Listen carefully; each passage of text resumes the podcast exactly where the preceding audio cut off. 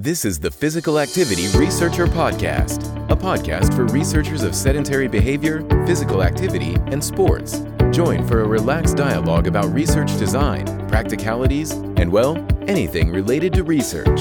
Learn from your fellow researchers useful and relevant information that does not fit into formal content and limited space of scientific publications. And here is your host, researcher and entrepreneur Olli Tikkanen. Welcome, everyone we are going to have a very interesting episode about physical activity, joint health, and osteoarthritis, and how is it to do podcast as a researcher. And we have a brilliant guest. Our guest is working as a professor of medicine at University of Sydney and the Royal North Shore Hospital, Sydney, Australia. His main research focus has been clinical and translational research in osteoarthritis. He is also hosting the Joint Action podcast and is called also as the Joint Doctor. Ladies and gentlemen, please welcome our guest, Professor David Hunter. Welcome, David. Thank you very much, Olli. It's a great pleasure to have me along. Thank you. Yeah, great to have you. If there's any coach coach listeners here or taking care of coach coaches education. Maybe maybe listen some episodes from from david's podcast. And if i go a little bit backwards uh, to the pain pain that comes and you said that it takes about 25 years to from the beginning of the flare to to joint replacement. So a lot of people have different kind of pains but how would you say what kind of pain is is the real joint pain? How many days it should go? What are the special characteristics that you kind of can distinguish from the normal pains? Yeah, so it's a, it's a good and it's a really important question, and I'll do my best to explain it. And I would imagine uh, there'll still be people that have questions afterwards. Um, but l- let's let's start with distinguishing it from muscle soreness pain that follows an activity that is diffuse it's not particularly well localized. It's usually temporarily related to some activity that you're otherwise unaccustomed to and will usually subside within 24 to 48 hours of the activity that you've otherwise undertaken. Most people who are developing osteoarthritis related pain will have focal joint line related symptoms. So it's a sharp pain. It's usually um, associated with the activity. And often, more often than not, they might have some concomitant swelling within the joint. Uh, they may also have a local tenderness along the joint line, but it's quite sharp, focal, activity related, and more often than not, will settle down again within a few days after they've done um, the inciting activity or event that predisposed to that joint pain.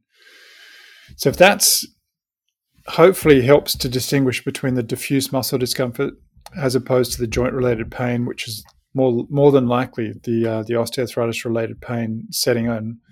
Um, and as that becomes more frequent um, and the episodes closer together, um, it would be worthwhile going along and getting some advice and help about what you can best do to preserve uh, your joint health longer term. So basically on a joint line, and do you feel it usually anterior or posterior or both, or how, how to distinguish it? So at least for the knee, the most common location for osteoarthritis is in the patellofemoral joint, so the joint between the kneecap and the femur. Um, and so that tends to be towards the front of the knee. Uh, the next most common location is medial tibiofemoral, so that's on the inside portion of the knee between the tibia and the femur. Then lateral tibiofemoral, and then um, not infrequently, people can also get a feeling of uh, discomfort, fullness, swelling associated with uh, a Baker's or se- Baker's or a semimembranosus cyst behind the knee uh, within the popliteal fossa. Um, so it can occur wherever in the knee, and then there are bursae or sacs of fluid or inflammation that can occur in other locations around the knee. But the most common locations would be anterior, related to patellofemoral joint involvement, or medial, um, in the knee. And and swelling, it's quite easy to detect. How often there is pain without swelling that's related to uh, meniscus? Yeah. Yeah, so swelling can be difficult to detect uh, when it's um, less pronounced. And so, as a clinician, we often see this and examine for this. Um, the vast majority of people who present with osteoarthritis present without swelling, and they do have pain, but the vast majority present without um, uh, an evident effusion on clinical examination. So, in general, most people who present with osteoarthritis will present with without a swollen knee with joint related symptoms associated with their osteoarthritis. All right. And and you said that it usually happens with activity and I think we have many runners as listeners. Would it be pain when you land the step and how how is the intensity of pain on the on the scale pain scale from 1 to 1 to 10 usually? Um, so, in terms of pain severity, Olli, it can vary dramatically. Um, and obviously, if a person has pain that's just coming on with activity and they persist with activity and they don't slow or modify the activity, that pain severity can go all the way from one through to 10. And that ultimately then forces them to maybe stop the activity uh, that they're, other, they're otherwise doing. What was, sorry, what was the first part of that question? Uh, I think I asked, yeah, is it is it when the leg is landing? So is it kind of with the with the loading? Yeah. So the the, the portion of um, uh, the gait cycle where they're most likely to to experience the symptoms is either in heel strike or mid stance. It's very usually um, at one of those at one of those instances. Um, if a runner is really attuned to their gait cycle and is very sensitive to changes that have occurred, they may be sufficiently sensitive to, to differentiate between heel strike and mid stance. But um, for most people, they're not necessarily attuned or, or bright enough, or se- sorry, or sensitive enough to be able to detect which part of the gait cycle that's actually occurring in. The other activity, which more often than not tends to increased symptoms is uh, eccentric loading, whether that be through descending hills or descending stairs, is often an, another area where uh, people are more likely to experience symptoms by virtue of the load that the knee is going through, and particularly the patellofemoral joint. All right, so that that gives a good idea how to how to detect the pain, and how do you see this kind of, for example, Tai Chi, where you have kind of small circular movements within joints and i think there's there's at least people try to tell that it would be good for joints. Is there any any evidence of this kind of exercises? Yeah that's that's one of the the exercises that has been demonstrated in clinical trials to be efficacious in the context of osteoarthritis. Uh, there's a number of different physical activities that are helpful um, in the context of osteoarthritis have been de- that have been demonstrated in trials Tai Chi is one, uh, yoga is another, cycling is another, um, aquatic activity, w- uh, water supported is another, and g- in general, walking and maintaining general physical activity has also been shown shown to be helpful. Um, and I guess the the key element, at least from me as a clinician, is identifying a what the person can continue to enjoy longer term and c- can tolerate. Um, I mean, in an ideal world, there's no point telling a person who has an aversion to water that you want them to do aquarobics on a regular basis. Um, and likewise, for a person who's never ridden a bike in their life and has a fear and aversion to cy- cycling, there's no point telling them to ride a bike.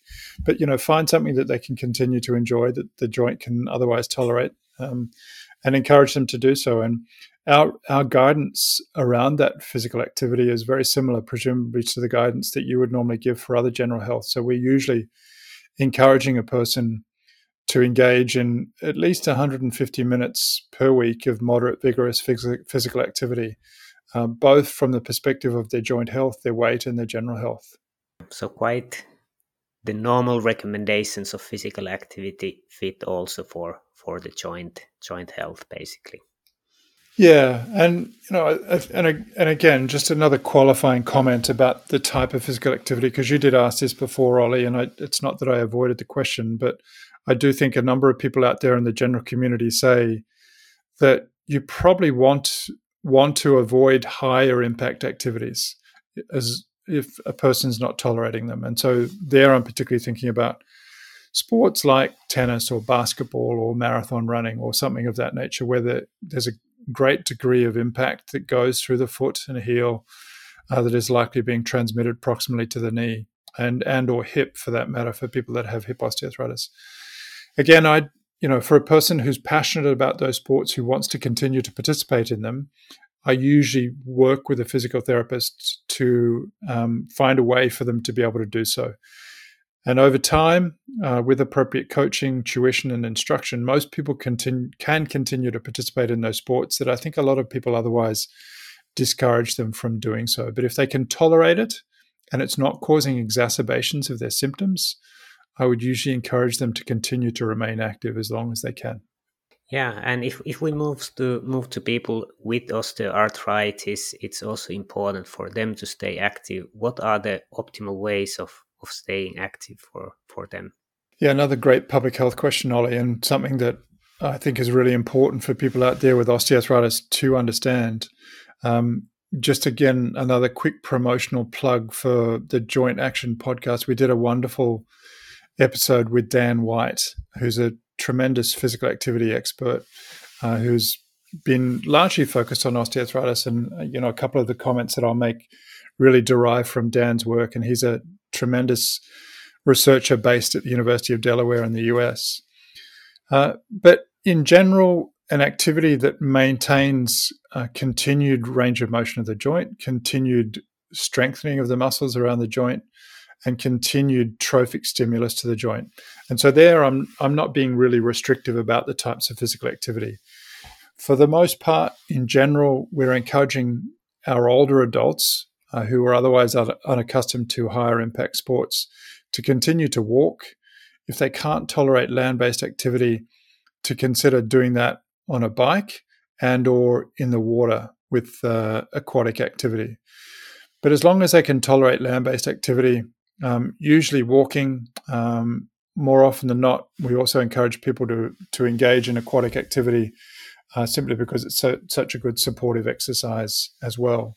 Now, in terms of the amount of activity um, at a minimum that we would generally encourage people to do, you know, obviously there's this notion in the community that we all need to undertake 10,000 steps a day for whatever reason. Um, but at least in osteoarthritis, there's good data from the Osteoarthritis Initiative that Dan's published, suggesting the minimum amount we would want someone with osteoarthritis of the knees to undertake is in the order of about 6,000 steps a day to protect them from further functional decline. So, if you just want to preserve the integrity of your joint and maintain function, the minimum you would want to undertake is in the order of about 6,000 steps a day. But again, consistent with what you said before, how they get that activity, I would leave up to their discretion and their interest and their preference because if they're going to continue doing this long term for a disease that's otherwise chronic, we need to engage them in activities that they, they want to continue to participate in. And and there's a lot of interest now to look sedentary behavior and physical activity patterns throughout the day. How should the physical activity be in optimal case for people with osteoarthritis? How should it be divided within the day?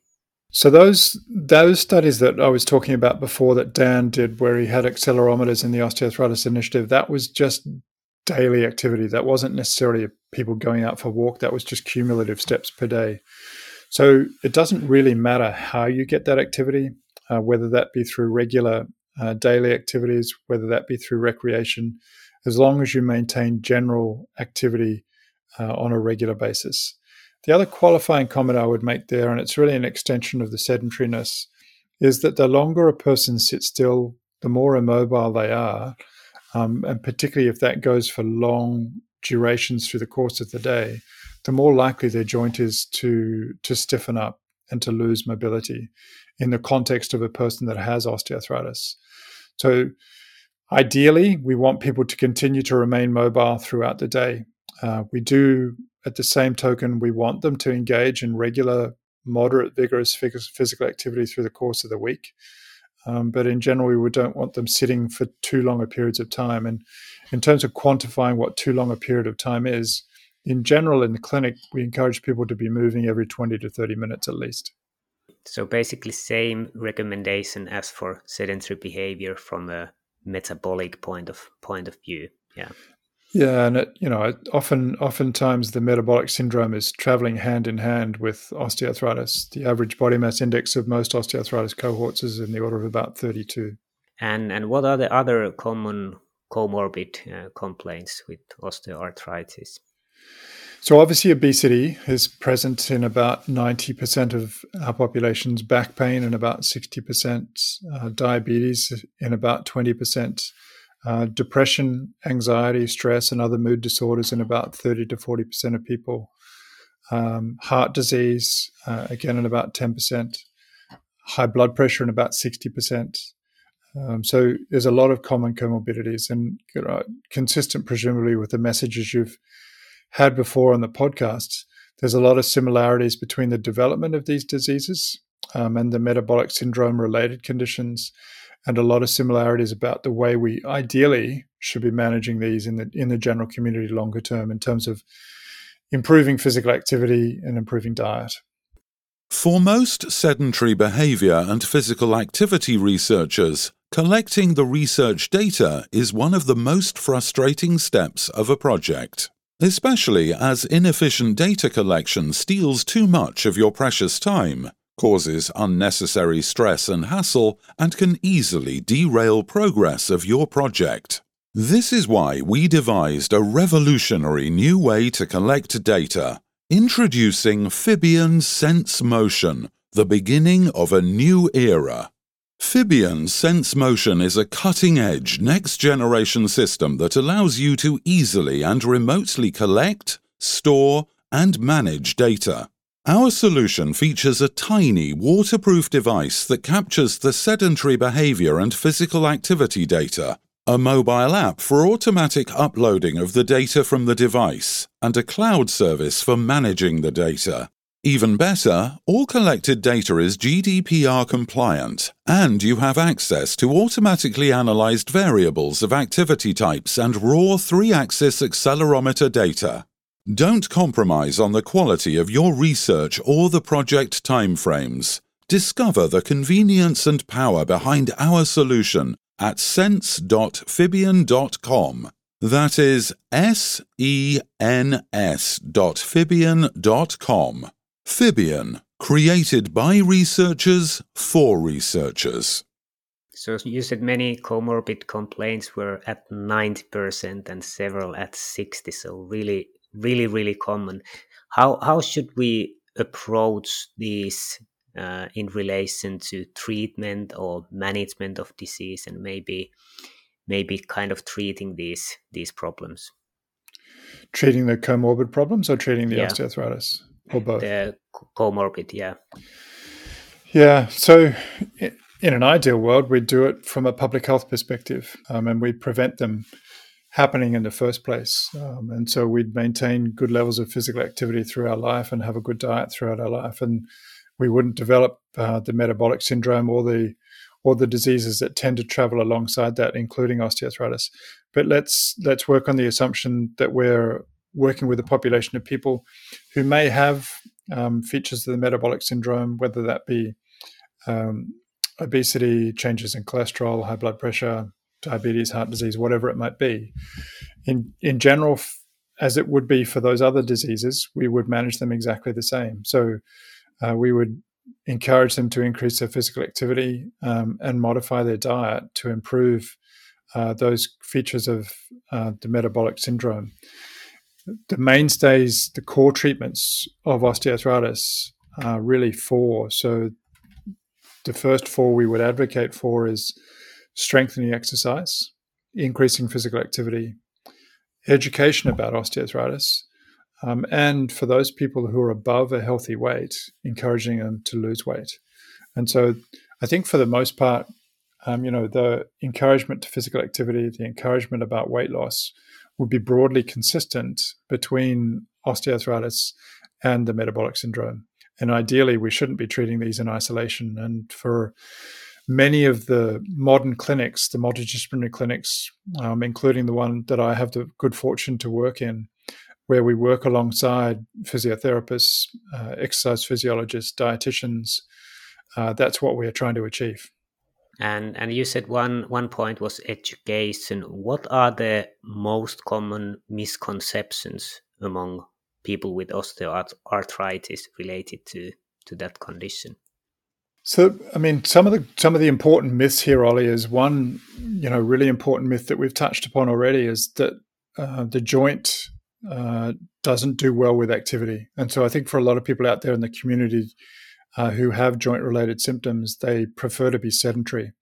Um, and it's really important we distill that myth and encourage people to be physically active and get them off the couch and stop them being sedentary because that's one of the worst things that they can do for their joint health long term. As mentioned before, a lot of people believe that their joint only has a certain number of steps that they can take in their life before they develop osteoarthritis. And again, that's a misconception that's completely inaccurate. Another common misconception is that a person will, you know, um, that the joint health in the context of osteoarthritis is one of continued deterioration and that the prognosis is poor and that they're going to end up either in a wheelchair or with a joint replacement. And again, that's really inaccurate. The natural history of osteoarthritis is only about 10% of people require joint replacement uh, with osteoarthritis of the knee and hip. So it's the vast majority of people never need joint surgery and that you know i don't know people that end up in a wheelchair as a consequence of their osteoarthritis uh, because otherwise they've you know for that to have happened they've otherwise been mismanaged so for education it's really about more often than not reassurance um, encouragement uh, keeping them focused on uh, those common core treatments that i spoke about before around exercise physical activity and maintaining a healthy weight um, and encouraging them that the prognosis is good and being positive and reinforcing them to uh, to pursue those core treatments. Yeah, really, really good points. And I think listeners, if they are interested on the theme, they can they can go to check your joint health podcast. You have a lot of episodes with good experts there.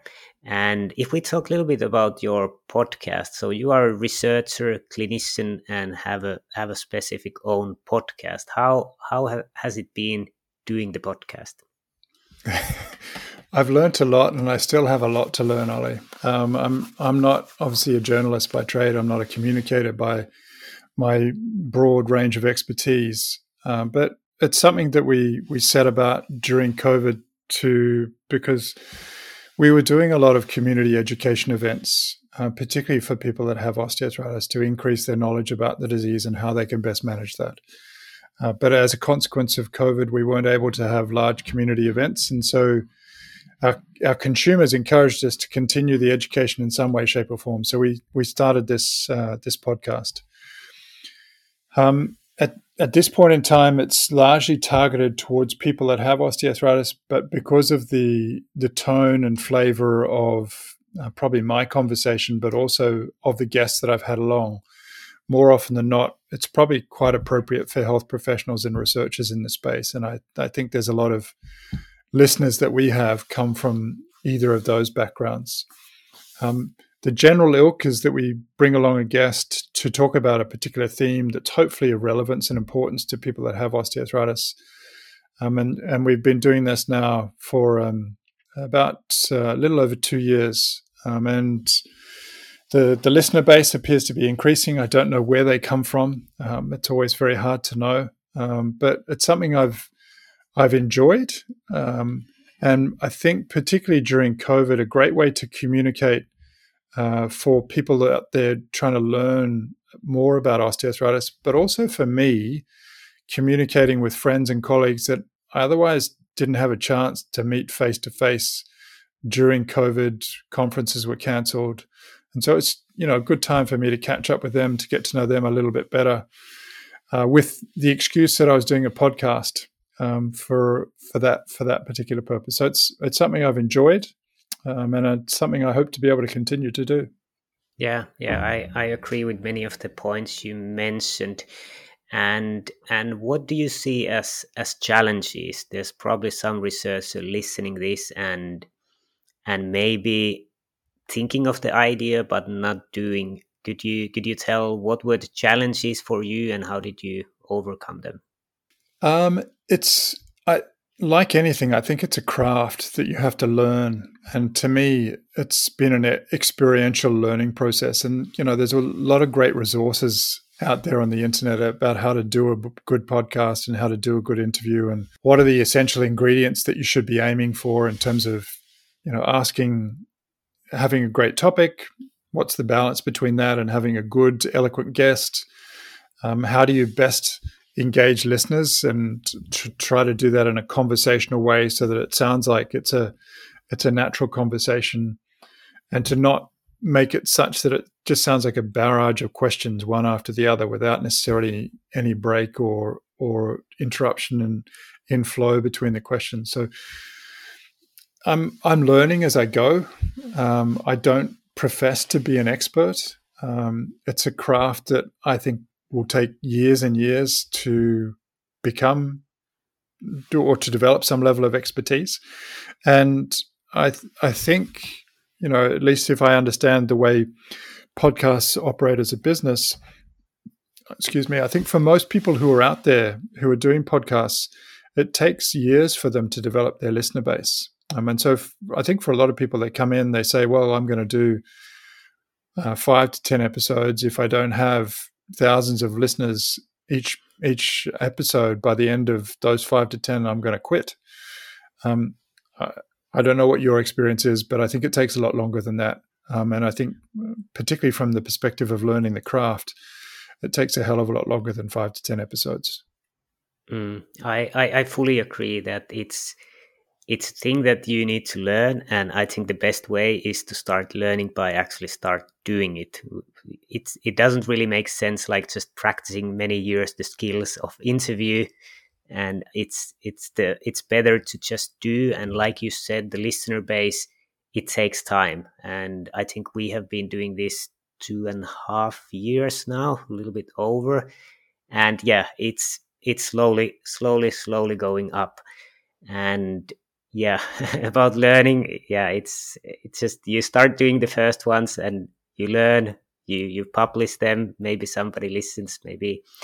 And and I, I think anyway people find values i don't know how many podcasts there's there are about joint health but probably not many. So even if it's not perfect it's still very valuable for people. So i i would really really think the same that it's just good to good to start yeah yeah, and I think it's going to become an increasing means of communicating with uh, the general audience and the community of people with health problems. Um, as as uh, community events became less and less frequent, I think this is be- going to become more and more frequent. And and you selected for uh, the name for the podcast Joint Health, which is quite easy for for normal people to understand what is it about, and you aimed for for people with osteoarthritis or normal people, but also think that it's it's good for professionals. How do you how do you see it now when you do interviews? Do you think that you try to give it something for professionals and something for normal people, or how do you how do you think about it when doing a recording or preparing for one? Yeah, so Olli, it's called the Joint Action Podcast, and the um, the general flavor, and this is what this is what I say for the the listeners as well as to the guests that I, I try to ensure that they use lay language um, and that it can be targeted towards a general community audience. For for the most part, my guests do a pretty good job, and you know I stumble on a regular basis and use words that scientifically are probably completely unappealing to the general community but I try as best I can to continue to focus on a level of communication that would be suitable for someone in the general community. I think the reason why uh, health professionals and researchers have garnered interest in the podcast is because you know the guests I get along are really the cream of the field. They're the best people in in osteoarthritis from around the world on the particular topics that we're choosing to talk about and I've been fortunate in, in at least thus far. No one has said no.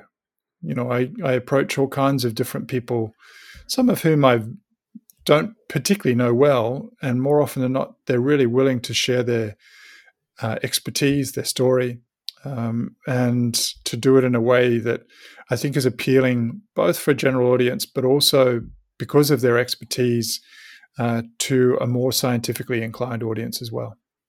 Mm, yeah, sorry for saying the name of your podcast wrong. It's, it's all, it's all good.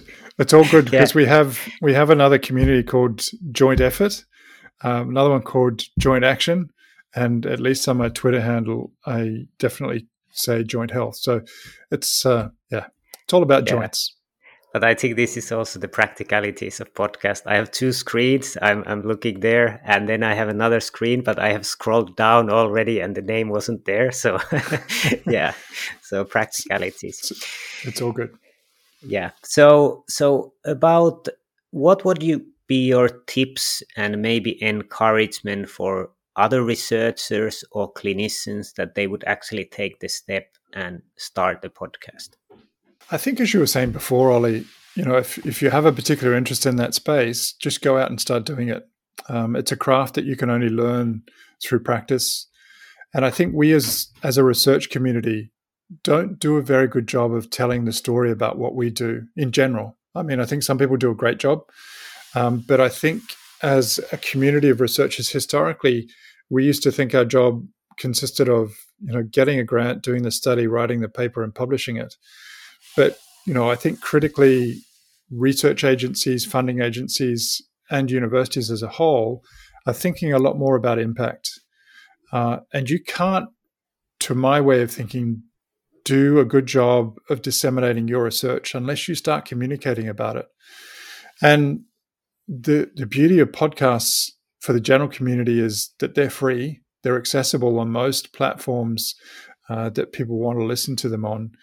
Um, and it's a great way for people to tell their story. Um, and so I would just, you know, encourage people to get started, uh, look at it as a, as a responsibility, whether that be about telling the story about your research or communicating to the to the health community you want to reach. Um, I just think it's an important responsibility. Yeah, and and before we finish, is there anything you want to promote? Any resources? Any any books? Any any open positions?